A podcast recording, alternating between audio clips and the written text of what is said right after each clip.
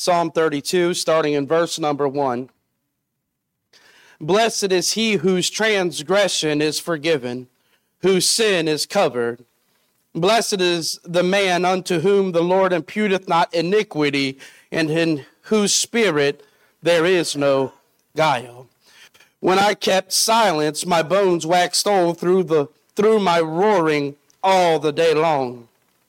For day and night thy hand was heavy upon me. My moisture is turned into the drought of summer, Selah.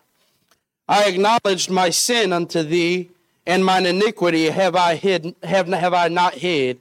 I said, I will confess my transgressions unto the Lord. And thou forgavest the iniquity of my sin, Selah. For this shall every one that is godly pray unto thee in a time when thou mayest be found. Surely in the floods of great waters, they shall not come nigh unto him. Thou art my hiding place. Thou shalt preserve me from trouble. Thou shalt compass me about with songs of deliverance, Selah. I will instruct thee and teach thee in the way which thou shalt go. I will guide thee with mine eye.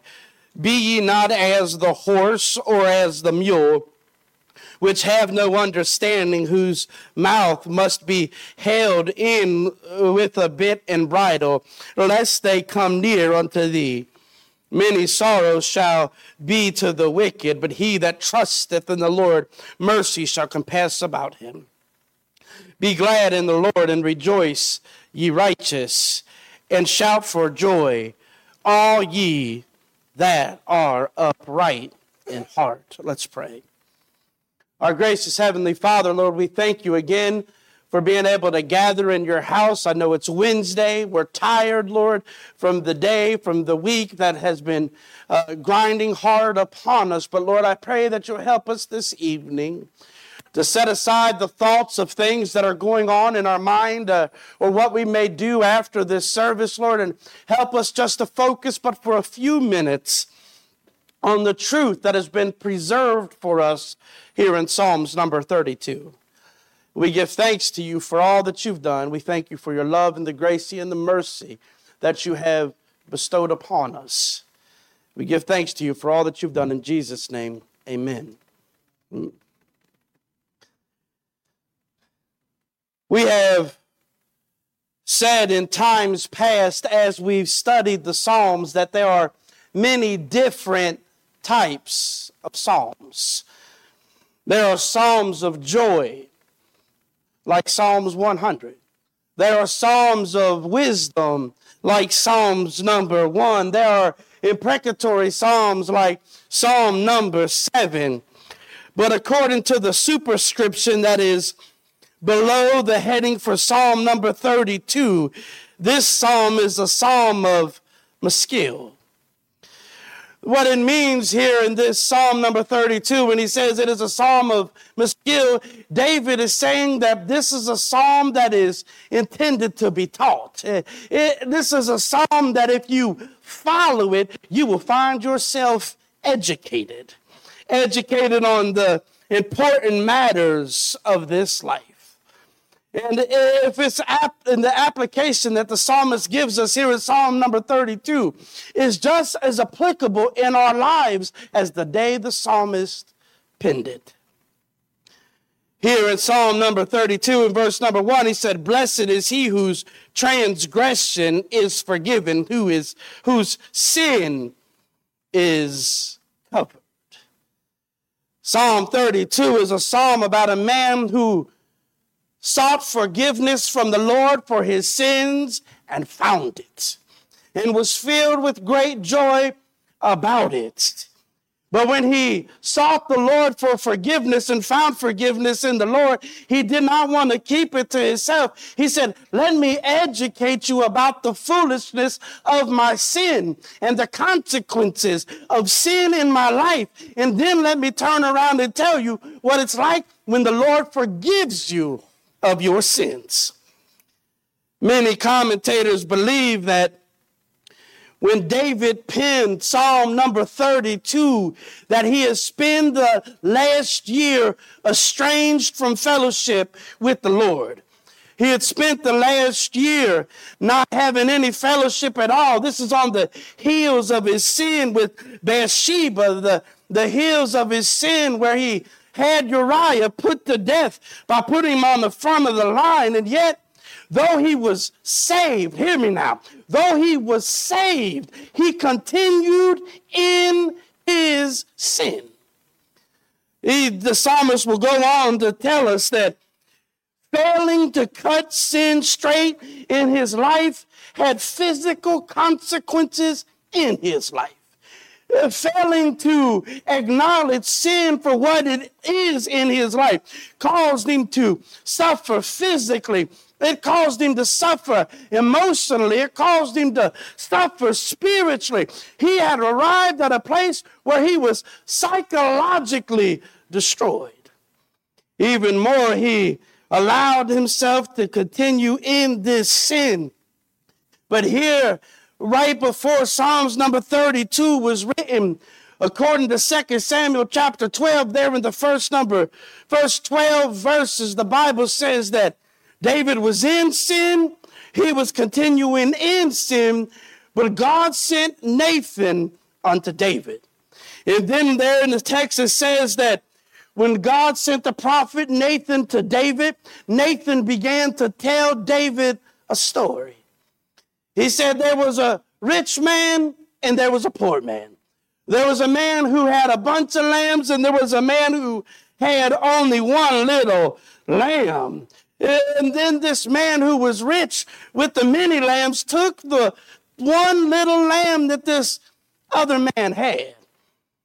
David, in anger and enraged at this story that he was told by the prophet Nathan, said, "The man who did this shall surely die." There, Nathan would unveil to him, we understand that David indeed was the man who took from another when he had no business. He was the man who was blessed, robbing from what we know to be Uriah. This is a terrible condition that we even see today, that David was able to diagnose Uriah's condition. David was able to diagnose this other rich man's condition. He was able to condemn somebody else's sin. He was able to see that what this story that Nathan had given, that there was one who was wrong and that there was one who was right, yet he had failed to cut it straight in his own life. That's us today. We're able to watch the news and see somebody who commits a crime and say they're wrong. It's easy for us to watch the news and see somebody who does something wrong. And even we're so bold at times that it's easy for us to pronounce a judgment upon them. But Psalms 32 brings us to the reality that it's oftentimes easy for us to pronounce judgment upon someone else, but it's not as easy to let go of sin in our lives or to even pronounce judgment upon ourselves. We fail to cut it straight. J. Wilbur Chapman, who was an evangelist in the 19th century, said this, that one time he was preaching in Australia and pastoring there in Australia. And as he was pastoring in Australia, the church members came to him after the services, really just a couple of the head deacons, and came to him and said that we want you to stop talking about sin so plainly. The deacon believed by speaking about sin so plainly and so much that it would cause the children in the church to be easily given into sin because they'll start to think that everybody sins. J. Wilbur Chapman, it is said in his diary that he went over to the cabinet and pulled out strychnine, which is for us, we know, rat poison. He says, "So let me understand what you are saying. You're asking me to take and change the label on this strychnine, and instead of saying rat poison, you're asking me to place upon it the essence of peppermint." He said, "You see, the more mild you make the label, the more dangerous it makes the poison. You see, sin is exactly what it is. It's sin. It's a trespass. It's an offense against the thrice holy God. When we try to justify who we are or sanctify our sinful actions in which we cannot do, the only thing we're trying to do is put the label essence of peppermint upon what God has called sin. David here in his life realized that he had found himself in a place where he had committed sin, but instead of repenting for his sin, he labeled it the essence of peppermint. It continued on in his life. But what he says here in verse number 2, 3, and 4 is that though he labeled it different, it did not change what it was with God, and it had destructive consequences in his life.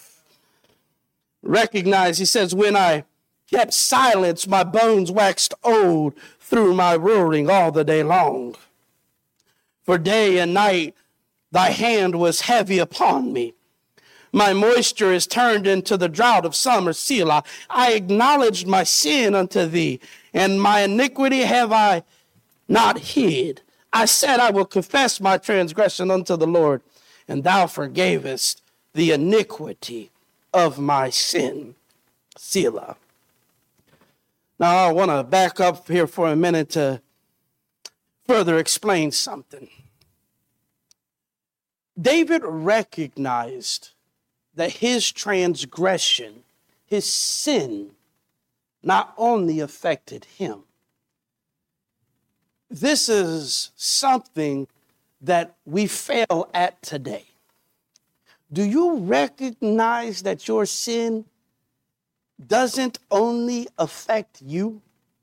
It doesn't only affect you. Today I was chapped. I went into the kitchen and I was wanting to make a sandwich, and I put the bread down, and I put the mayonnaise on the bread, and I put the turkey on the bread, and when I reached over to the fruit basket and pulled a tomato out, you can argue whether it's a vegetable or fruit later, but I pulled it out of the fruit basket and looked at it, and it was beautiful, but on the other side of the tomato, it was rotten.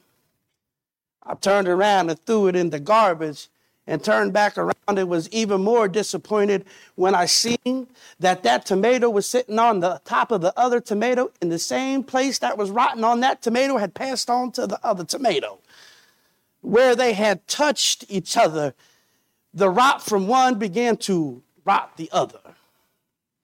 David began to realize in his life, on his way to repenting and on his way to getting things right with God, that his transgressions not only afflicted him, but it afflicted others who were around him. It caused other people to experience spiritual decay. He recognized the spiritual consequences for those who were around him. Well, where do we see that? Here in this word, when he said, blessed is he whose transgression is forgiven. This word transgression, it comes from the word pesha in Hebrew. Now for us, it's what? Just nothing simple. It just means a transgression. But for the Hebrew tongue, it is an inclusive term, not exclusive. Meaning when you use this word, blessed is he whose transgression, it includes a threefold aspect of transgression. Meaning that ultimately when we sin against God, but understand that your transgression not only affects your relationship with God. Under the word pesha, it means transgression against God, against man, and against country. You see, David in his confession when he says, blessed is he whose transgression is forgiven, David is saying that I sinned. And my sin not only affected me, but it affected my nation. Not only did it affect my nation, but it affected those who were around me. Well, how did it do that, David? Well, what did Nathan end up telling David? The son that you have was going to die. even more, not only did it affect those who are around him, but when David failed in this sin, he failed to be the leader who he was supposed to be in this nation. And even more, this is a great truth passed on to us today. We get aggravated and frustrated when we watch the news and when we watch our Senate and our representatives. When they make mistakes, we say, man, they are failing this country. Man, they're really letting us down. Based on Psalms 32, David says, when you live with sin in your life and you do not repent of your sins, you not only fail yourself, but you fail the nation in which you live in, because you fail to be the light that you're supposed to be. You fail not only the nation in which you live in, God looks upon you the way you look on crooked representatives. You are failing to represent me in the way I have commanded you. Even more, he says that not only do we fail this nation in which we live. Matter of fact, if you complain on the way representatives live crooked, don't complain on them if you're living crooked too. We got to learn to cut it right. Even more, he says, not only did we fail our nation, but we fail those who are around us. We fail those in the church when we decide to live in sin. We fail those who live in our home when we decide to live in sin. And just as simple as those tomatoes, our rot passes on to those who are closest to us. He said, blessed is he whose transgression is forgiven. David said, I recognize that there is a threefold failure when it comes to my transgression. But let me tell you, I know I failed in three different ways, not only my nation, not only my family, not only my relationship with God, but this psalm is about restoration.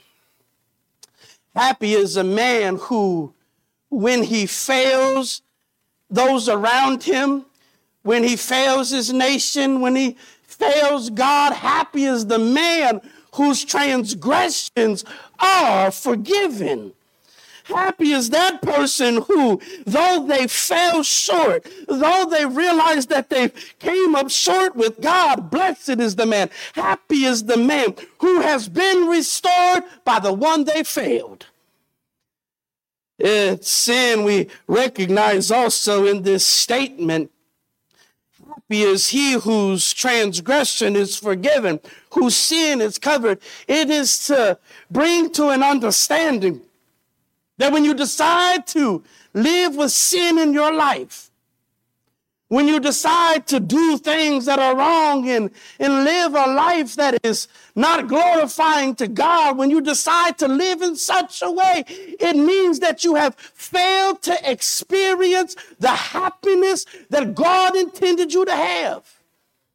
You failed to experience true joy. You may be out in the world. You may be committed to your sin. Bible never said that sin wasn't good. It says it's only good for a season.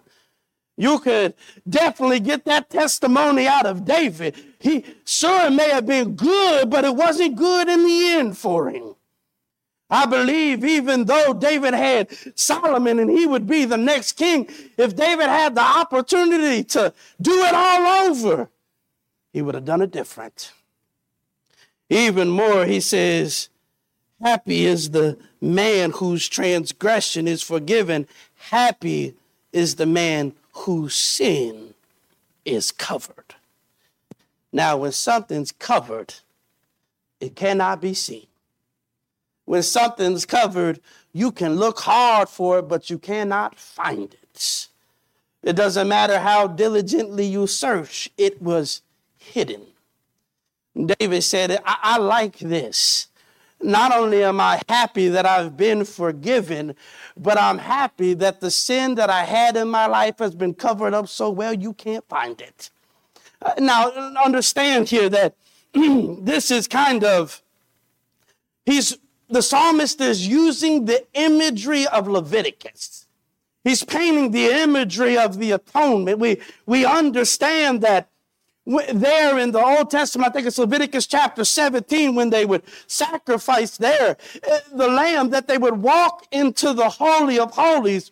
And there, as the priest would enter into the holiest of holies, he would take the blood and place it upon the mercy seat. And when the blood would hit the mercy seat, the sins of Israel would be covered. Even more, we understand that in the Old Testament, in the 17th chapter, it was given to us in a twofold way. There was a sacrifice, and that the blood would be taken from and put into the mercy seat. But we understand even more that there was an scapegoat there who would be led by a fit man out into the wilderness. And as it was led out into the wilderness, it would be let go. And as it was crossing over the hilltop, the tradition says that Israel would cry, "There goes our sins. There goes our sins." So here when he's saying this, that it is covered, it is a twofold thing. It has not only been covered under the blood, but it is never to be seen again. Now we understand that in the New Testament, who we are today, our sins are covered because of what Christ did on Calvary. He is both the sacrifice and the scapegoat. He both shed his blood for us and casted our sins as far as the east is from the west. It's been covered. It's under the blood.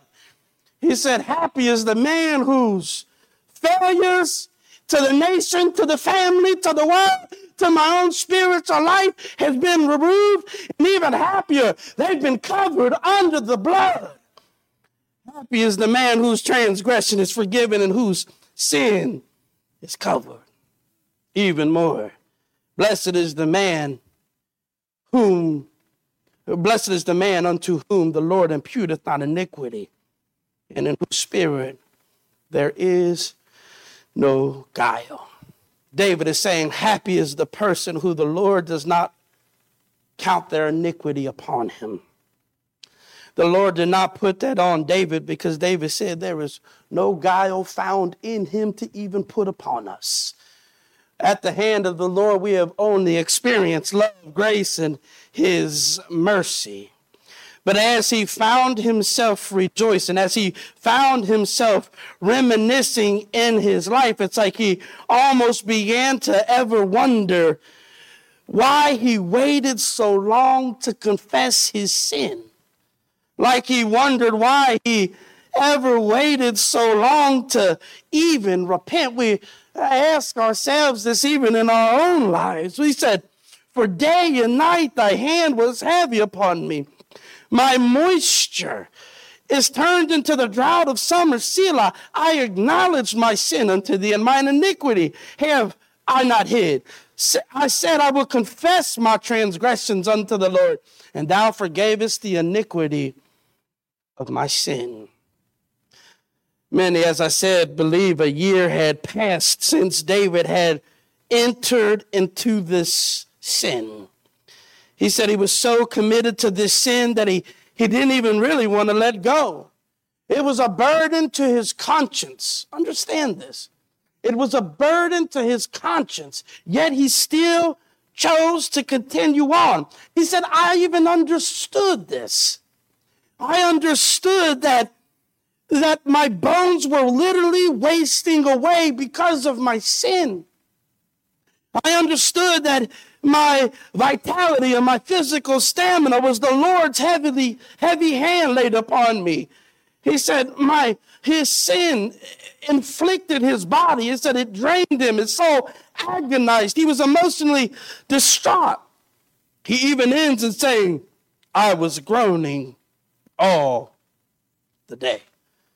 Now, this is where his sin had even brought him. This does not seem to shake hands with our faith. That we believe that God is forgiveness. We believe that God forgives sins. And yet, though we believe that God forgives sins, we latch a hold of our sins so much that we can feel God's afflicting hand upon us, that we can feel God's chastening hand upon us. And yet, we still will not let go of our sin. But that's where David was. Verse number 5, he said, I acknowledged my sin unto thee. Mine iniquity have I not hid. I said, I will confess my transgressions unto the Lord. Thou forgavest the iniquity of my sin. This is the changing point of this psalm. David says, this is why this is an educational psalm. David here is teaching those who read and those who hear that it not only shows the condition of the forgiven, they are happy, but it also shows the condition of those who are in sin. But even more, it shows the path to happiness. You see, David says this is why this is an educational psalm, because you might be here today and found yourself in sin. You might have been here today and found yourself under the affliction of sin in this world, captive. Well, how do I get to this happiness? David said here, I acknowledged my sin unto thee. This is why it's educational. If you want to get happy, if you want to have a relationship with Jesus Christ, the first thing you have to do is acknowledge your sin to the Lord. You have to confess your sin. You have to repent of your sin and then ask to be restored with him. This is what the psalmist says, educate the people, educate all those who read and hear that there is a way to be happy in the Lord. No more, I acknowledged my sin. There was no reason to continue to cover up who you were. See, when we are in sin, we try to cover up our sin.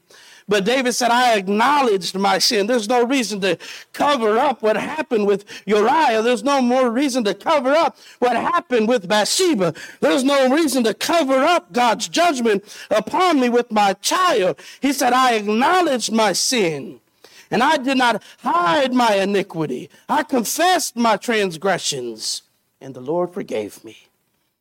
So to the person who hears this psalm, he says in verse 6, for this shall everyone that is godly pray unto thee in a time when thou mayest be found. Surely in the floods of great waters they shall not come nigh unto thee. This verse number 6 is a verse of urging. It's a verse that says, if you have sin in your life, look what he says. For this shall everyone that is godly pray unto thee in a time when thou mayest be found. Understand what he's saying here. Confess your sins while you still have the chance. That's what he's saying. When thou mayest be found is to emphasize that there will come a day when he won't be found. There's coming a day when it will be too late to confess your sins. There'll be no getting your prayer right at the judgment seat. There's not going to be accepting Jesus Christ as your Lord and Savior at the judgment seat or at the great white throne judgment then. There's not going to be getting your spiritual life in check at the judgment seat. He says there, confess it, get it right, pray unto him when thou mayest be found. Then he says, surely in the floods of great waters they shall not come nigh unto him. This is like Genesis chapter 6 language. When the floods came and crashed down upon the earth, when God had shut the door on the ark, they was unavailable to find safety. There was no way into the ark. They mocked it while it was available. They mocked the Noah for 120 years, but when God shut the door, no one was able to enter in. And even today, people mock Jesus. They mock their need of Jesus. They mock that they need to be forgiveness of sins. But the psalmist says, listen, there's coming a day when you won't even get the chance to get it right. So get it right now. Even more, verse number 8 and 9, I will instruct thee and teach thee in the way which thou shalt go. I will guide thee with mine eye. Be ye not as the horse or as the mule, which have no understanding, whose mouth must be held in with bit and bridle, lest they come near unto thee. David said, I'm not on the other side of this, but for those who are around me, I'm going to teach you on the basis of my own personal experience about the way you should not go. He said, don't be like me. Look again here very closely. I will instruct thee and teach thee in the way thou shalt go. Okay, I'm going to tell you in the way you should go. I will guide thee with mine eye. This is David speaking. I'm going to tell you, Israel, about the way you should go. Be ye not as the horse or as the mule, which have no understanding, who must be held in with bit and bridle, lest they come near unto thee. David says, listen, I'm going to tell you, don't be like me. Don't be like me, who was stubborn, who was like the horse or like the mule, who had the bit and the bridle in and knew the way that the Lord was leading him, and yet he refused to go. Proverbs chapter 26 and verse 3 says, a whip for the horse, a bridle for the ass, and a rod for the fool's back. David said, let me bring this home for you. Do not go the way in which I went. The bit and the bridle, they're there to lead you, to follow you in the Lord's way. But if you refuse to go, you can expect the Lord's chastening hand. Many sorrows shall be to the wicked, but he that trusteth in the Lord, mercy shall compass about him. Be glad in the Lord and rejoice, ye righteous. Shout for joy, all ye that are upright in heart. What a psalm. What a psalm for us to not only be instructed in our lives today, that we should never find ourselves in a place that we're so committed and clinging and held to our sins that we think that we can hold to our sins and still walk the Christian life. David says, listen, go that way. Refuse to be led by the Lord, but don't forget and don't ever think that the rod is not coming. The rod is coming. He will do what it takes. The Lord knows how to deliver the godly out of temptation. Be glad in the Lord and rejoice, ye righteous, and shout for joy, all ye that are upright in heart. Let's pray.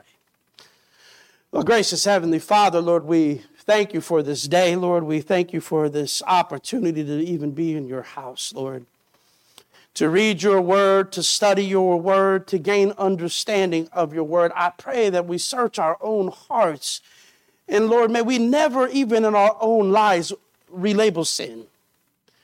May we never try to relabel things so that we can feel comfortable in that which we do. May we always recognize sin as sin, that sin is always sin against you.